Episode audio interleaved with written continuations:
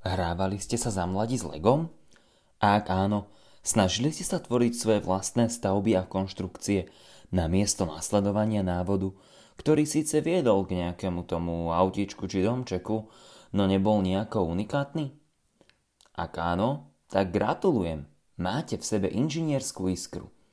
A zároveň budete mať pochopenie pre genetických inžinierov a syntetických biológov, ktorým táto záľuba stále zostala – Jednoducho sa však posunuli od kociek lega k molekulám DNA či bielkovinám a od snahy o stavanie formú či palácov pre princezné prešli k úsiliu o stavbu syntetických buniek.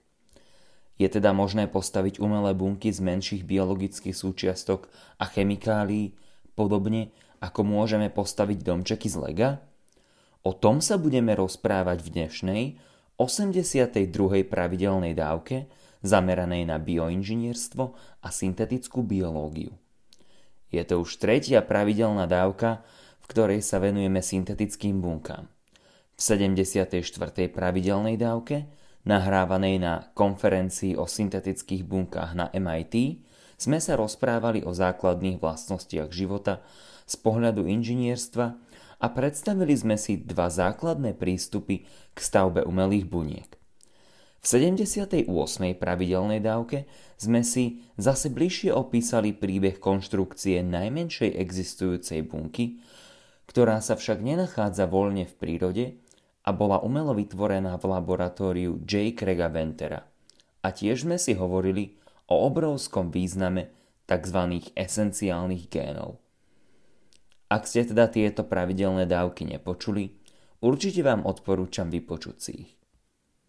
Mimochodom, ak máte nejaké otázky týkajúce sa pravidelných dávok o bioinžinierstve a medicíne, píšte na miro zavináč pravidelnadávka.sk Nuž a ak vám počúvanie nášho podcastu dáva zmysel, prináša unikátne novinky, či poskytuje zaujímavé podnety na rozmýšľanie, neváhajte nás podporiť.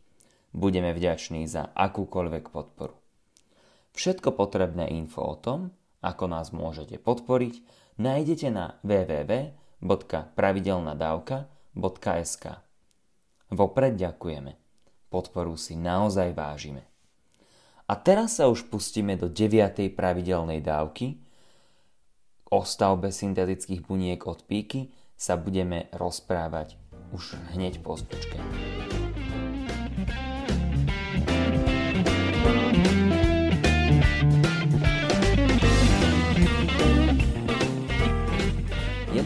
Obľúbených výrokov týkajúcich sa inžinierstva je veta Čo nedokážem postaviť, tomu nerozumiem, ktorá pochádza od amerického fyzika a nobelistu Richarda Feynmana, ktorý bol určite jedným z najväčších vedcov 20. storočia a pravdepodobne tým najvtipnejším. Jeho séria učebníc Feynmanové prednášky z fyziky je sériou, ktorú by mal naozaj poznať každý, kto to so záujmom o porozumenie nášmu vesmíru myslí vážne. Feynman sa týmto výrokom istým spôsobom dotkol fundamentálnej premisy poznania. Ak sa chceme uistiť, že nejakému deju v prírode naozaj rozumieme, mali by sme byť schopní rozložiť ho, tak povediac, na najmenšie súčiastky, poskladať ich dohromady a tento dej zreprodukovať. Aspoň v prípadoch, kedy nám to energetické a fyzikálne obmedzenia umožňujú. To znamená, že pohyb hmoty v galaxii môžeme skúmať aj bez toho, aby sme ho nejakým spôsobom vytvárali. To by bolo energeticky aj finančne ešte náročnejšie ako stavba diaľnice z Bratislavy do Košíc. Ak chceme teda naozaj porozumieť životu, mali by sme byť schopní postaviť aspoň jeho základnú a najmenšiu jednotku, ktorou je aspoň pokiaľ ide o náš typický pozemský život, bunka. Ako sme si hovorili v 74. pravidelnej dávke, základnými znakmi, ktoré by mal systém splňať, aby sme ho mohli nazývať životom, sú homeostáza, teda schopnosť udržať si rovnaké vnútorné podmienky nezávisle od vonkajšieho prostredia, replikácia, teda schopnosť vytvárať kópie samého seba, komplexita, čo je vyššia miera hierarchie a usporiadania porovnaní s neživým prostredím, áno, stále nemáme veľmi dobrú definíciu komplexity života. Filozofii mohli by ste zabrať. A nakoniec je to kompartmentalizácia, teda oddelenie systému života od vonkajšieho prostredia. Chceli by sme preto, aby nami skonštruovaný systém mal tieto vlastnosti. Mimochodom, Dúfam, že oceňujete moje dôsledné vyhýbanie sa slovu stvorenie. Som totiž predsvedčený, že kým nemáme vlastné molekuly alebo nestaviame bunky bez využitia rovnakých biologických princípov, súčastí a postupov, ešte stále nič nevytvárame. Len pre naozaj zainteresovaných takými našimi vlastnými postupmi by mohlo byť napríklad využitie exotických neprirodzených aminokyselín, ktoré už existujú, či využitie DNA postavenej pomocou syntetických báz. Ale to by som odbiehal. V minulej časti sme si rozprávali o tzv. top-down prístupe k stavbe syntetických buniek, pri ktorom sa snažíme syntetickú bunku skonštruovať tak, že vezmeme veľmi jednoduchú živú bunku, ktorou začneme manipulovať, začneme manipulovať s jej genetickým materiálom či proteínmi, ktoré obsahuje. Keď sme s úpravami spokojní, môžeme celú bunkovú DNA doslova prečítať a následne túto DNA môžeme na novo vyrobiť umelo, teda syntetizovať. No a potom ju môžeme vložiť do iného bunkového obalu, ktorý bol zbavený svojej pôvodnej DNA. Tento postup bol zatiaľ úspešnejší a umožnil nám laboratórne vytvoriť syntetickú bunku, ktorá sa inak v prírode nevyskytuje. Dokonca sa nám takto podarilo skonštruovať tú najmenšiu existujúcu bunku, organizmus nazývaný JCVI SYN 3.0. To je meno čo? Ako z nejakého Matrixu. Aj keď je existencia organizmu JCVI SYN 3.0 Výsledkom mimoriadnej inžinierskej snahy, a je to jednoznačne obrovský úspech, stále to nie je inovatívna konštrukcia v priavom zmysle slova. S využitím našej LEGO analógie top-down prístup k stavbe buniek je analogický k prečítaniu si návodu na poskladanie autička z lega, poriadného si poobzeraniu už postaveného autička, jeho následnému rozobratiu a nakoniec jeho zostaveniu bez niekoľkých súčiastok, bez ktorých by toto autičko nemohlo fungovať. Je to síce super počin a nie vždy jednoduchý, hlavne ak bol k vám napríklad Ježiško naozaj veľkorysý a doniesol vám pod stromček fakt veľké Lego. No, je to stále istým spôsobom len kopírovanie. Oveľa zaujímavejšie je postaviť si unikátne autíčko, podľa vlastného plánu, ktoré bude mať určité unikátne vlastnosti. Toto autíčko navyše môže byť postavené zo súčiastok, ktoré môžu byť zmiešané aj z viacerých rôznych stavebníc. Takto zostavený systém môže potom lepšie slúžiť našim požiadavkám. Môže ich naplňať efektívnejšie, napríklad v dôsledku neprítomnosti nadbytočných súčiastok, môže byť lacnejší, efektívnejší či rýchlejší. Nuž a rovnakým spôsobom môžeme začať uvažovať o využití nami postavených syntetických buniek. Ideálne chceme, aby splňali charakteristiky života, replikáciu, komplexnosť, kompartmentalizáciu a homeostázu a zároveň chceme, aby sme takéto bunky jednoducho mohli využívať na prospešné účely, napríklad na efektívnu výrobu liečiv a biopalív, bezpečné monitorovanie svojho vonkajšieho prostredia tak, aby nehrozila kontaminácia okolitej prírody, či využiť ich v medicíne na diagnostické či liečebné účely. Znie to všetko skvele. No ako začať? Prvou charakteristikou života, ktorá je pravdepodobne najjednoduchšie dosiahnutelná, je kompartmentalizácia. Vieme, že vnútro všetkých živých buniek je oddelené od vonkajšieho prostredia prostredníctvom tukovej fosfolipidovej dvojitej membrány. Táto membrána dokáže veľmi efektívne zabrániť množstvu nebezpečných a škodlivých látok vstúpiť do bunky a zároveň obsahuje pory a kanály, ktorými sa do bunky regulovaným spôsobom dostávajú živiny, ako napríklad glukóza. Tiež obsahuje rôzne senzory, ktoré dokážu vnímať vonkajšie prostredie bunky a následne sú informácie o tomto vonkajšom prostredí prostredníctvom signálových dráh, ako napríklad NFKB dráha. Tieto vnútrobunkové diálnice majú všelijaké fancy označenia. Prenášané ďalej dovnútra bunky, kde vyvolávajú rôzne odpovede prostredníctvom aktivácie, teda zapínania, alebo represie, teda potláčania alebo vypínania génov v DNA. A teda takto tieto gény predstavujú isté riadiace informačné stredisko bunky. Odpovede bunky na signály môžu byť rôzne. Od povelov na započatie bunkového delenia, cez rozkazy vedúce k produkcii proteínov, ktorými bunky napríklad odpovedajú na vonkajší stres, teraz nemyslím ten z domácich úloh alebo z prípravy ďalšej pravidelnej dávky, skôr mám na mysli oxidatívny stres či stres vyvolaný zmenou dostupnosti živín, až po povely nariadujúce bunkovú smrť, apoptózu, normálnu súčasť príbehu zdravých buniek.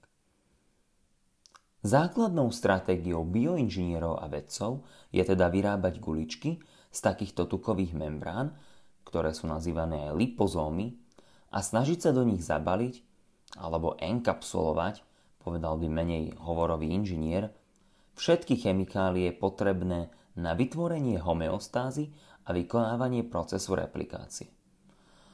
Tieto chemikálie by mali zahrňať DNA, rôzne proteíny, ATP, ktoré dodáva energiu na bunkové procesy, komplikované ribozómy, ktoré sú bunkovými továrňami na nové proteíny, či aminoacyl tRNA syntetázy. To je meno, čo? Ktoré v týchto ribozómoch, v týchto továrniach umožňujú aminokyselinám družne vytvárať reťazce, z ktorých sa následne formujú proteíny. Aby to nebolo jednoduché, aj tieto proteíny sa delia na rôzne podskupiny – Niektoré si to zameria rovno k tukovému obalu, kde sa z nich stanú kanály alebo póry, taký alfa-hemolizín. Pričom iné majú ochrannú funkciu, ako napríklad DPS, ktorý chráni DNA v čase nedostatku živín. Samozrejme, na to, aby sa naša vysnívaná syntetická bunka mohla raz napríklad deliť, potrebuje dokázať kompletne syntetizovať alebo vyrobiť celý fosfolipidový obal či nakopírovať celú svoju DNA. To však aj pri najjednoduchšom možnom množstve génov predstavuje presný prepis niekoľko 100 tisíc báz, teda písmeniek DNA. Čo táto presnosť znamená? Je to presnosť, ktorá zodpovedá prepisu približne 300 stranovej knihy prakticky bez akejkoľvek chyby. A toto všetko musí bunka zvládnuť v priebehu niekoľkých desiatok minút. Navyše, rôzne chemické zlúčeniny v bunke musia byť produkované v presne určenom čase, v presne určenom množstve a s presnou následnosťou. Je to príšerne komplikovaný proces.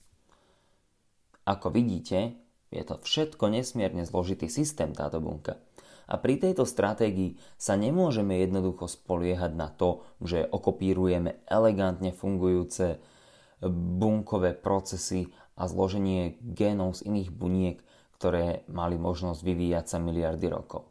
V tomto prípade sme na to jednoducho sami.